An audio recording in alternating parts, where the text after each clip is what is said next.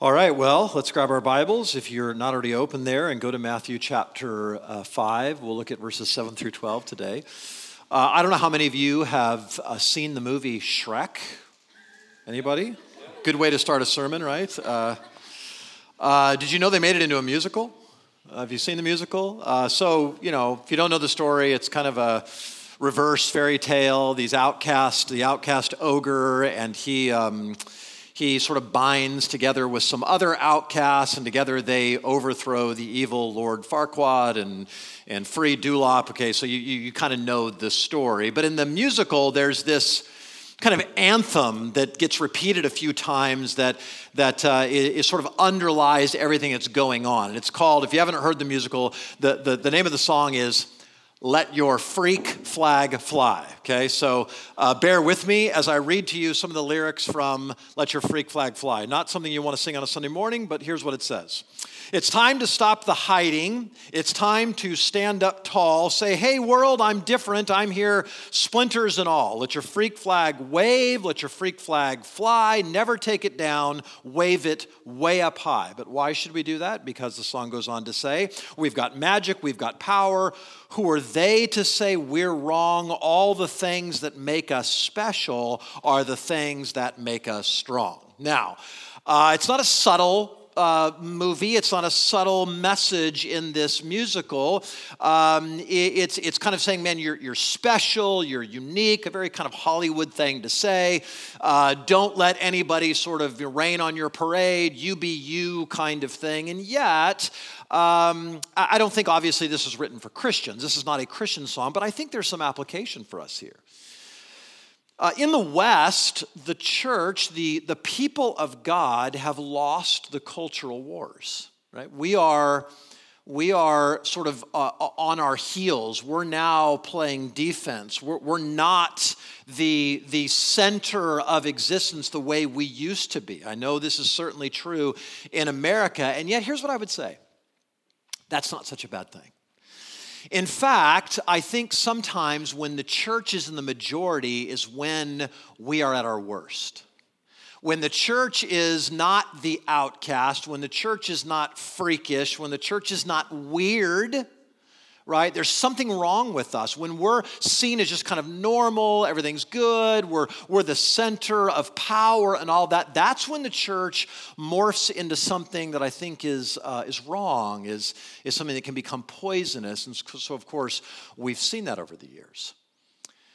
Uh, well, I, th- I, think this is part of what I, I, wanna, I want you to see this morning in the Sermon on the Mount. So the church is now at a place in, in the West, and I think this is true of, of everywhere in the West, where it's kind of a relic.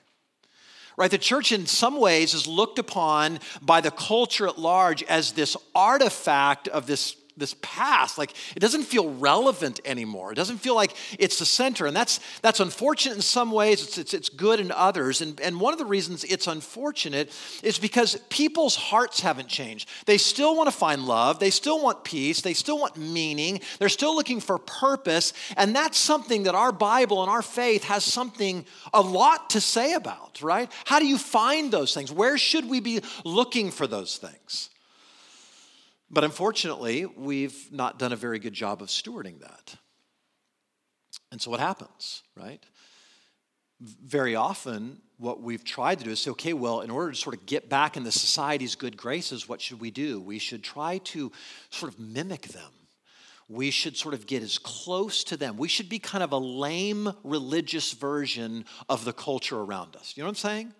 Like this is where I just, I just, I don't want to be too offensive. I don't want to, I don't want to be weird or strange. No, but what, what I want to be is kind of, I want to, I want to make, make, make Christianity cool and make Jesus relevant. And I wonder if that's what we need at all. So we, in some ways, the church, and again, I'm not speaking about village church. I don't know you. I'm saying I'm, I certainly see this in America, that we are at our worst when we're in the majority, and we're also at our worst we're trying to copy the culture around us, right? John Stott, I think he says it best. He says this No comment could be more hurtful to the Christian than the words, listen to this, but you are no different from anybody else, right? Like, like in other words, we should be different, we should be unique. we should be freaks. We should let our freak flag fly, right? There, there should be a sense in which we'd say what makes us special is what makes us strong. Well, this is exactly what's going on. If I were to say Christians should be weird, I would say the Sermon on the Mount is a weird sermon right behind a Sermon on the Mount, almost in every corner and nook and cranny of the Sermon on the Mount is this message of Christian, we ought to be different. There ought to be something strange, unique, want to call it weird, whatever you want to say. This ought to be a reflection of us. So the Sermon on the Mount comes along, and Jesus is going to say things like, in this, in this message, repent, change your mind, do, act, believe things differently than the culture around you. In fact, smack dab in the middle of the sermon in Matthew chapter 6, verse 8, Jesus is going to say this, which I think is a theme of the entire sermon do not be like them, meaning the surrounding culture. Don't be like them. We should be different. Next week, you'll hear, let your light shine be salt. There should be some difference in us. We should, we should be reflecting this weird character. And I don't say that with any, any sense of, of, of you know, disrespect. There should be this weird character of God that comes shining through the Christian. So the entire sermon does this. Everywhere you go in this sermon, I mean, this is weird. This is strange. This is countercultural. And that's a good thing. That's what we're called, we're called to be because because our strength is not found in being like the culture. Our strength is found in being different. Now, by the way, I don't mean offensive, right? I hope you understand that. I mean, there's just something unique about us. People look and go, You're different. And that's what's happening here. So it's this weird sermon, but it's a weird sermon that talks about you being weird people. I mean, the Beatitudes. I think there's a lot of people that think the Beatitudes, we should just sort of, you know, paint them on a wall. Aren't these nice sayings? Um, I heard Russell Moore say one time, I don't know if you know who he is, but Russell Moore said one time, unfortunately, many Christians find comfort in things that should disturb them, and they're disturbed by things that should comfort them. In other words, sort of, for example, he'd say, like, the doctrine of election should comfort you. It disturbs most Christians. The Sermon on the Mount should disturb you, it comforts most. Right? This is a disturbing sermon if we're hearing it correctly if we're hearing about what Jesus is saying, right? So Jesus is going to look at, let's say, these Beatitudes, these first 12 verses, and he's going to say, listen, here's, here's the issue. This is what the heart of a Christian looks like. This is what a Christian looks like from the inside out. This is the motive, it's the gospel motivations that should drive you as a believer in Jesus. Somebody says, I'm, I'm a follower of Jesus. I, I, order my life around the gospel. He's saying, okay, then you ought to see these ought to be some of the things, these ought to be the impulses of the heart of a Christian, okay? So I think Andrew took you for, through the first four. Last week, we're going to look at the last four. But let me just say one other introductory comment. What Jesus is after here is, is he wants to elevate being before doing. You follow me? In other words, he wants you to understand, wants me to understand that what's most important is who we are, not what we do. So our action's unimportant. Can we just do as long as I am? No, because what I do flows out of who I am, right? So it's not that my actions, my behavior are unimportant. They are important.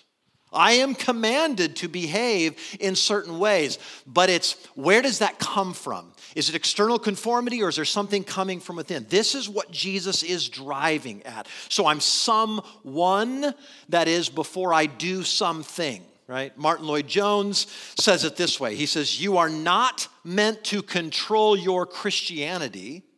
Hear that? You're not meant to control your Christianity. Your Christianity is meant to control you. It's being before doing. So this is what's going on. This is this is the beatitudes are shining a light into your heart and asking you some penetrating questions. Really penetrating questions. In fact, I dare say that if we're all reading this right, it will crush you. It will crush your pride. It will bring you to an end of yourself. It'll make you say, How, how in the world? Who could be like this? And so let's just begin. And we're gonna, we're gonna sort of, you could take each of these and, and ask a question through them, and that's what we'll do. I wanna ask you just four remaining questions from the Sermon on the Mount. Here's the first question Are you merciful? So look at verse 7 again. And, and look how Jesus says it. He says, Blessed are the merciful, merciful, for they shall receive mercy. Seems simple, right? This is what it is, but what is mercy? Definitions are everything, right? So, so mercy, we could say, is this it is pity. If you were to do it as a formula, you'd go mercy equals pity plus action. It's not pity alone, right? It's not just, I'm a bleeding heart. I feel bad for people. Oh, those poor people, that poor guy, that poor woman. It's pity, and then I do something with that pity. It causes me to act in a certain way. So that's what mercy is. It, and, and, and I'd say, in the context of Scripture, certainly what Jesus has been talking about, being poor in spirit and hung, hung, you know, hungering after righteousness, all those things, it is a pity for the sinful state of people and wanting to do something to relieve the suffering of sin. Are you merciful? Now, Jesus comes along and he's going to give us these sort of illustrations like, here's what mercy looks like when it's good, and here's when you don't have mercy. So, if you recall, if you've read the Gospels, if you went to the book of Luke, chapter 10, you don't have to go there right now, but we run into one of his parables, which is the parable of what the Good Samaritan. And the Good Samaritan, what happens? You've got this, you've got this Jew who's going along a road. He's going up, I think, between Jericho and Jerusalem, and, and, and some robbers sort of pounce upon him and they beat him and they rob him of everything and they leave him for dead, and he's bleeding on the side of the road. And people begin to pass by on this very busy road between these two places, and they look down, and one of them's a Levite, and so he's Jewish, and he realizes that guy might be dead, and if I touch him, then I might be unclean, then I got to go through all these rituals, so I'm going to keep going. A priest comes by, even worse. No way can I touch this guy. I can't help him because that would make me impure and clean. Got to keep going. And finally, you get a Samaritan, which, by the way, I hope you understand is just absolutely scandalous for Jesus to say this. I mean, this is, this is, you know, in Northern Ireland, of course, sectarianism, this is exactly what's happening right? This is, this is a Jew and a Samaritan. They hated one another, and, and the Samaritan is the one who stops. And what happens? He sees this man and he feels pity. But he doesn't stop. His pity turns into action. He picks him up, he binds his wounds, he takes him to an inn, he lets him off, he pays the bill. It's pity plus action equals mercy. This is Jesus saying this is what this looks like. He gives us another example, a negative example. Remember the parable of the unforgiving servant? If you don't remember, it's the story where the king, eh, he, you know, this, he just, Jesus says, let me tell you a story. It's about a king. There was a king, and people owed him a lot of money. So one day he decided, I'm going to settle up all my accounts. He calls to him a servant, and, and, and Jesus says, this servant owed, G, owed the king 10,000 talents. Now, that means nothing to us until you understand, let's do it this way. I want you to do a little calculation in your head. Think about how much you make in a year. Okay, I'm this, is, this is what Jesus is saying. Think about how much you make in a year. Multiply that number by 20. Okay, ready? And multiply that number by 10,000. Now, now, the point is this it's not possible to pay off. He has a debt that in 10,000 lifetimes he couldn't pay off. So what does he do? He comes, the king says, pay up, right? Here goes. I'm in, and if you don't pay up, I'm taking you and your whole family and you're going to jail. You're going to prison. And you will you'll rot there the rest of your life. The servant falls down and says one of the most ridiculous things in all of Scripture. He says, Lord, he says to the king, please give me time and I'll pay it all back. Right? Not, not possible. And the king, it says this, felt pity for the man and says to him, I tell you what, just forgive it all. Now, just, just, feel this for a moment. I, I mean, what if you went home today and slipped under your door, you walk through your front door, and you pick up something, and it says this, and you can verify this is true. Let's say it says, Your car, your house, every debt you owe, all your credit cards are zero. How would you feel? Like in America, I can talk about student debt, right? Because then students are like, oh my gosh, that'd be just unbelievable. I mean, hundreds of thousands of dollars, right? There's this, there's this like, like joy, there's this levity, there's, there's something you feel like a weight's just been pulled. Imagine this. This guy has now been relieved of all of this, an impossible debt, no way to pay it, could legitimately go to jail, spend the rest of the time rotting in jail, and the king says, forgiven. It's wiped out. And Jesus says he walks out of there and he runs into another guy who owes him um, a um, hundred talents or a, hundred denarii. And a hundred denarii, do this calculation take what you make per year and divide it by three. That's basically what you got, okay? That's a lot of money. That's not insignificant. All of a sudden, man, I'd love if somebody would pay me that, right? If, if they owe it to me. But it says that this, this wicked servant says the guy who owes him a hundred denarii, says, pay it up right now. And it says he begins to choke him. I don't know why Jesus added this detail right? But he starts to choke him until finally he says, Nope. He says, I can't pay, but he says, Give me more time. No, you're not going to get more time. Throws the guy in jail. Other servants see this. They run back to the king, the original king, and say to him, Listen to what happened. And the original king calls that wicked servant and says, I can't believe. And here's the point that Jesus makes at the very end. He says this here's coming from the mouth of the king You wicked servant, I forgave you all that debt because you pleaded with me. And should you not have had mercy on your fellow servant as I had mercy on you? And in anger, his master delivered him to the jailers until he should pay all his debt. So also my heavenly Father, here's Jesus' conclusion, will do to every one of you if you do not forgive your brother from your heart. Let's say it this way. Here's a man, here, here's somebody, and Jesus says, How is it?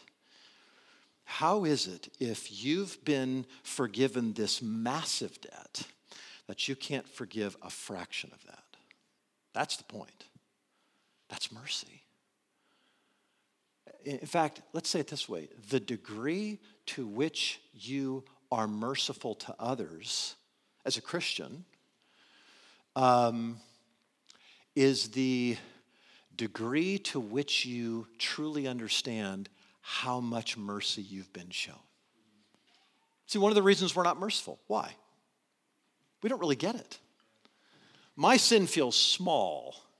My sin feels insignificant, right? Everybody else's sin feels large.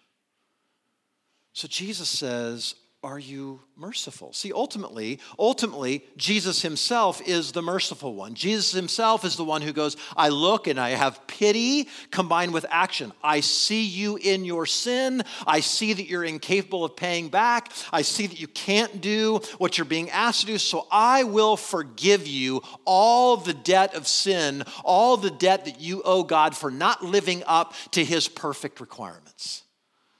I'll come, I'll pay the price. I'll forgive you. And so what happens? We've been shown incredible mercy. So, so, so, maybe, maybe one of the things for us to do in terms of application is to look at this and say, okay, so, so, so mercy, if mercy looks at someone and says, I have the power, I have pity, and I have the power to do something about it. If mercy does that, then, then how merciful are we? Like, let's say it this way it's not money now. Let's take it out of the realm of money. You'd say, somebody in my life owes me an apology. Somebody in my life needs to right a wrong. And I have the power over you hold something over them. And what does mercy say? I'll forgive. I'll do some. Imagine how many marriages could be mended how many friendships could be restored, how many uh, families could be healed, simply if we were the merciful people that Jesus calls us to be. Are you merciful? All right, well, let's keep going. He says the second thing is, Are you pure in heart? See that? Blessed are the pure in heart, for they shall see God. An interesting way of saying this. Blessed are the pure in heart. Now, again, I want you to see this. Christ is concerned with your heart. He's concerned that behavior flows out of a heart that's been changed. The heart is at the center of the Sermon on the Mount. So remember, Jesus is going to come along and, and say in the Sermon on the Mount, You've heard it said, you shall not commit adultery. Everybody thinks, I'm okay then because I haven't done that. Oh, but I tell you, if you lust after a woman in your heart, then you've committed adultery. You've heard it said, Don't murder. But I tell you, if you have hatred towards somebody else in your heart, you're a murderer. So everything is elevated, everything is, is pushed inside where we understand now everything comes from the heart. The Sermon on the Mount never says anything close to blessed are the outwardly religious, blessed are the well behaved, blessed are the moral. It doesn't. It says, Blessed are the pure in heart. Jesus goes straight after the heart. Christianity is not simply, right, and this is something your culture, my culture needs to hear. It's not simply external behavior. We do behave, we are good neighbors. People will see our good works and glorify our Father in heaven. But it starts because our heart has been transformed. So, what's the heart? Well, I think we'd say biblically the heart is the real you. It's the center of your personality. It's who you are, right? It is, it is the fountainhead of all of life. So, Jesus in Matthew chapter 15, listen what he says. Remember this? He says in verse 17, Do you see that whatever goes in the mouth passes into the stomach and is expelled, but what comes out of the mouth proceeds from the heart? For out of the heart come evil thoughts, murder, adultery, sexual immorality, theft, false witness, slander. I don't think Jesus is saying this is a complete list. I think he's saying, listen, the, everything flows from your heart. This is the problem. So if you ask Jesus, what's the problem? What's the problem of the world? What's, the, what's my problem? He would say, It's your heart. The culture is going to say things like this it's a lack of education. Really? Like, do we believe this? Like some of the most educated people in the world are some of the most wicked. Osama bin Laden was highly educated. Hitler was educated. We could go on and on about people that have been educated. Politicians, some of the worst scheming politicians, are highly educated people. Well, maybe it's environment. really, right? Some of the people that come out of the most privileged areas are, are, are, are some, of the, some of the most you know, wretched Adam and Eve lived in perfection and rebelled, right? Jesus says it's the heart. Here's the problem. You have, this is not just sin has permeated the human heart. It's, it's, it's something that's deep within. So, so, so Charles Spurgeon, I love this. He says, Sin is not a splash of mud upon a man's exterior, it is filth generated within himself. That's a weird thing to say in our culture. That's a weird thing to believe. I was on the plane a few weeks ago. I was coming back from Texas, and um, I sat down next to a guy, and, and I started reading my Bible. And it was one of these, this doesn't happen to me very often, honestly. And he looks over and he goes, Hey, what are you reading there? I'm like, Hey, uh, my Bible. And he goes, Oh, could you tell me about it? well, sure, right? So I started talking to this guy. Turns out he's, he's Buddhist, he's from Cambodia. He literally knew nothing about the Bible. We began to talk about kind of the difference, comparative religion, you know, Buddhist versus Christianity. And, and this was his argument, right? It's an environmental thing, it's an education thing. When I said that here's the difference between your, your religion and what Christianity teaches, Christianity says the problem is in the human heart. He just refused to believe it. I cannot believe that it comes from that place, right? I want, I want to think that I can do something about this. And I can't cleanse out my heart. And so I was saying, but, but you can. You can't. Jesus can. That's the whole point right? Jesus comes along and cleanses. See, see, we, we, we don't like to think of it as being in the heart, and so we'll say, we say kind of ridiculous things. We, we, we talk about how, you know, or Disney, we'll talk about things like follow your heart, right? Every Disney movie out there, just do what your heart tells you to do. It will always lead you in the right path. Every murderer, every mass murderer, every dictator, everything in the world can be traced back to somebody who's saying, I just followed my heart. I was doing exactly what my heart wanted to do. Nobody has ever been a reluctant dictator. Nobody has ever been reluctant in committing sin. We do that because our heart says, You love this, you want to do this.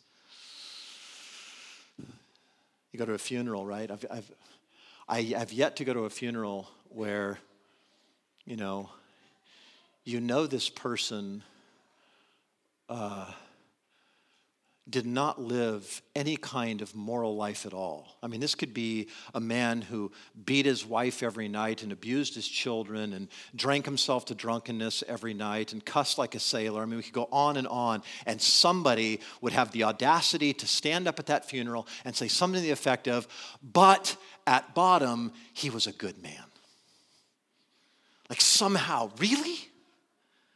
Like, is it possible that if a, a, a, a pipe is, is pumping out sewage, that we can say, yes, but at bottom, there's pure water? No. It's pumping out exactly what's coming from the source. So here's the point Jesus is making your heart must be made pure. This is a supernatural thing that has to happen. Your heart must be cleansed.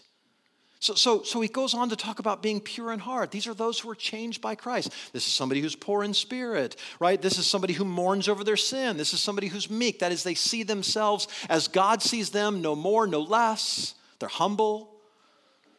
In other words, this is a supernatural gift of God. The purity of heart that Jesus talks about can't be done on my own. Jesus has to do it. So, so what does purity mean? It means clean, it means undefiled, right? Nothing impure will ever enter the presence of God. It means wholly sincere, right? That is, that there is absolutely no hypocrisy. Everything I say is exactly what's going on inside of me. My behavior, my beliefs are all lined up with one another. The psalmist in Psalm 86 11 is going to pray to God. Listen how he prays. He says, Lord, unite my heart to fear your name. I mean, there's an admission right there. God, my heart is divided. It's just divided all the time. So I need you to unite me so that I can worship you properly. I mean, does anybody anybody look at those things and say, "Yeah, I'm I'm pure in heart"? Nobody does. So, so we recognize that this is something that has to happen to us. And we recognize that the only way this can happen, the only one who we could ever say was pure in heart, in fact, the only one, I'm sure Andrew told you this, the only one who can ever fulfill the Sermon on the Mount or the Beatitudes or even one of the Beatitudes is Christ. So when Paul comes along and says, here's the good news we have been united with Christ in his death, and therefore we're united to him in his resurrection. This idea of being united with Christ, this is how I'm made pure in heart, because I'm united with the one who is perfectly pure. Right? That's it. So, am I pure in heart? The sort of the secondary question of that is, is have I been united to Christ by faith? Because if you have, then you are pure in heart. Okay, but then he says, if you're pure in heart, you'll see God. He says, Blessed are the pure in heart, for they shall see God. Now, now, some commentators say that that word for ought to be translated as because. So, so think about this. Blessed are the pure in heart because they shall see God. Now, maybe what that's saying is that that, that fact that I'm going to see God creates a purity in me. I know I'm going to be held accountable. I think that could be part of it. But I think the other thing, it could be saying, no, blessed are the pure in heart because, in other words, in other words, blessed are the pure in heart. They must be pure if they're going to see God. They have to be. And so Jesus, I'm united to him. He makes me pure, and now I can stand before a holy God, pure, righteous, without spot, without blemish, all because of Jesus Christ. Okay? Blessed are the pure in heart. Number three, are you a peacemaker? So I'll move through this one quickly, but verse 9 blessed are the peacemakers, for they shall be called sons of God. Now, peacemaker, just like in English, in the Greek, it's also the combination of two words peace and maker. It's peace and like doer, peace and worker. That's the idea. Maker, that's fine. This are you, in other words, are you somebody who brokers peace? Are you somebody that people look at you, a wife, a husband, a family, and says, you know what? Because of them, there's more peace in this home. Because of them, there's more peace in the neighborhood. Because of them, there's more peace in the workplace. Because of them, there's more peace in the schoolyard. All of those things because this person is a broker of peace. Why? Here again, it's what's going on inside is now coming out. That is, that now I am, I am like Jesus, the Son of God. I, I, have, I have been made new, and now, now the character of God is beginning to work its way out of me. That is, God is a peacemaker. God's the great reconciler, right? God's the one who brings us into relationship with one another. He reconciles enemies. So he says, if that's true, then if you're going to be a son of God, a daughter of God, then one of the ways we'll do that is by being people who make peace, being people who look for opportunities to reconcile people one to another, right? How key is that? How, how big is that in this neighborhood? How big is that in this city? How big is that in your home? That we reflect our sonship, our daughterhood, simply by being people who make peace. Blessed are the peacemakers. Okay? Number four, are you persecuted? Now, now this is this is amazing to me. Look at, look at verse 10 again. Blessed are those who are persecuted. Blessed are those who are persecuted for righteousness' sake, for theirs is the kingdom of heaven. Blessed are you when others revile you and persecute you, utter all kinds of evil against you, falsely on my account. Rejoice, be glad, for your reward is great in heaven, for so they persecuted the prophets who were before you. Now, who talks like this? Blessed are you. Have you ever, ever in your wildest dreams thought, when I am reviled because I'm a Christian, when people don't like me, when I stand up for my convictions, any of those things, and people speak evil things against me, if they were to publish in the newspaper, Village Church is an evil place, would anybody go, what a blessing? Praise God for that. That's the idea. Now, this is so punk rock, right? This is so radical.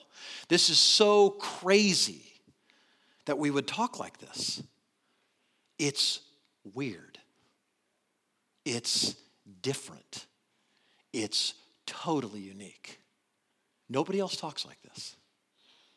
Blessed are you when you are persecuted. See, if the Sermon on the Mount hasn't pushed against your heart yet, maybe here's where it is. Now, now why would Jesus put this at the end of the Beatitudes? Because if you genuinely live out the Beatitudes, you will be persecuted. That's weird to think. If you are a peacemaker, if you're pure in heart, right? If you're poor in spirit, if you hunger and thirst for righteousness, if you're merciful, all these things, they don't get you friends of the world. You're a weirdo, you're a freak if you live like this because you don't conform, right? You are not living by their rules. You're not worshiping their God. You are swimming up the stream of culture, and people don't want that. We learn at a very young age to go with the flow. Dress the way others dress so nobody makes fun of you. Like, look the way they look, all these things. You do not want to stand out, right? And we kind of learn this. So, so if I'm gonna, I'm gonna keep my head down, I don't want to make any waves. And Jesus says, wait a second, don't you understand? Blessed are you when you are persecuted. See, Jesus modeled the Beatitudes perfectly. Perfectly. And he, he was killed for it, he was hated for it. He was hated because of his righteousness. Listen, living out the Sermon on the Mount, as Andrew walks you through the Sermon on the Mount over the next several weeks, months, it won't make you friends won't. In some ways, it will make you enemies. I mean, Paul says, he said to Timothy, Timothy, who is this timid protege of Paul, he says, Timothy, you got to recognize something. I got to splash cold water in your face that all who desire to live a godly life in Christ Jesus will be persecuted. not might be. So it makes us ask the question Have I ever been persecuted? Have I ever suffered for my faith? Um, who was it? Wrote a book, and he, here, here's the quote. He says, All around the world, Christians fear the raised fist. Right? I go to Afghanistan, I go to Iran, I go to, to India, I go to places all around the world, they fear the raised fist. In the West, Christians fear the raised eyebrow. Right? I, I, don't, I don't want that look. I, I'm afraid of being, I want to be accepted. When's the last time you took a stand where the Bible takes a stand? And people didn't like you for it? Did you walk away going, woohoo, right? That's awesome. I got persecuted today for my faith. Because Jesus says, blessed are you. Flourishing are you. This is what the abundant life looks like. See, this is what he's after in the Sermon on the Mount living this out. Now, now let me just end with this. Why? Why is suffering? Why is persecution? Why does it seem that as I read through Scripture, it is part and parcel of the Christian life? It's part and parcel of walking with Jesus. Why? Well, let me, let me give you just, I think we say a lot about this. Let me give you three things. Number one, because Scripture is going to teach us that suffering, persecution, hardship actually drives the roots of our faith deeper. It just does. Right? So, so you've got Paul saying, listen, don't you know that suffering produces endurance, and endurance produces character, and character produces hope, and hope does not put us to shame because God's love has been poured into our hearts through His Holy Spirit who's been given to us. It actually is producing something. James is going to come along, right? Say, count it, all, there it is again, all joy when you face trials of various, that word means multicolored, variegated, all these different kinds of trials, suffering, persecution. Count it all joy right? For we know that the testing of our faith, this is what it produces. That like let that testing, let it have its full effect. Don't don't stop it. Don't try to get out from under it. Understand it's doing something. It's going to bring about perfection in you. It deepens, it drives the roots. That resistance. I remember hearing one time about a tr- those, you know, they, they, they what's that thing, the, the, the geodesic dome or whatever, where they grew a whole habitat inside of there. And they grew this habitat and there were trees growing. It was beautiful. They thought it was idyllic. And then the, the trees just started kind of falling over under their own weight. Why? Because they had never experienced any kind of prevailing or adverse wind that made them drive their roots deeper. This is you. This is me. God is saying, don't you understand? I mean, this is the great thing about God. He, there's not one, He's the most efficient being in the universe. He takes everything that happens in your life and so I'm going to use it for your good, for my glory. I'm going to drive your roots deeper. Richard Foster he says the desperate need today is not for a greater number of intelligent people or gifted people, but for deep people. Deep. You ever known somebody like this? You ever been around a Christian that there just seems to be like this really deep river like running through their soul? I bet you, I can almost guarantee you, that's a Christian that has suffered. That's a Christian that's been through hardship. And there's an anchor there, right? There's an anchor that says, man, it's not, I'm not going anywhere. There's a depth of character. That's the first thing. That God uses it to drive our roots deeper. I think the second reason you might say, why does suffering come? Because it separates fake from real. it actually shows where you stand on this whole thing called Christianity, where you stand with Jesus. You ever noticed? Just, just read the Gospel sometime and watch what Jesus does. It'll say, man, the crowds are thronging to him. He can't beat them away with a stick, right? I mean, he's feeding people, there's happy meals everywhere. People are like, you're kidding me. How does this, you know, this is a miracle worker. We're so excited about this. This guy heals people. Of course, Jesus has a billion Facebook friends, everybody's liking him. And then what will Jesus do? He'll go, uh, We need to cull the herd. So let me, hey, everybody, come here. Anybody want to come after me? Let him deny himself, take up his cross, and follow me. If you want to be my follower, you'll eat my flesh, drink my blood. Well, that has a way of people going, Yeah, I'm out. That's where you and I part ways and the, and the, and the, the herd thins, right? I mean, Jesus, Jesus stands up. Right? You, want, you take up your cross. This, this instrument of torture. I mean, this would this was we we wear crosses around our neck, right? You, you, understand? This would have been so bizarre to a first century Christian, to a first century Jew, that you you didn't even talk about, you didn't even say the word cross, meaning crucifixion, in public. It was impolite in polite circles to talk like this. And Jesus says, "Take up that cross, follow me. Take up the instrument of torture and follow me." For whoever would save his life will lose it. Whoever will lose his life for my sake and the gospel's will save it. That's weird. That's freakish. That's countercultural. And that's what he calls us to be. But the last thing he says, I'd say, is that, that why are we supposed to suffer? Because Christ suffered. Let me, let me say it this way Sin took our world and turned it upside down. Right? Literally. Like, like, like this is how the Bible's going to talk. Something so radical happened at the fall that it took the, the created order and turned it upside down. We, we, we like to think that, you know, maybe we'll talk about Jesus coming around and Jesus sort of turns the world. No, no, no. Jesus turns the world right side up. Jesus comes along and says, This is the way things are supposed to be. But in an upside down world, the way to greatness is humility. The way to a crown is a cross, right?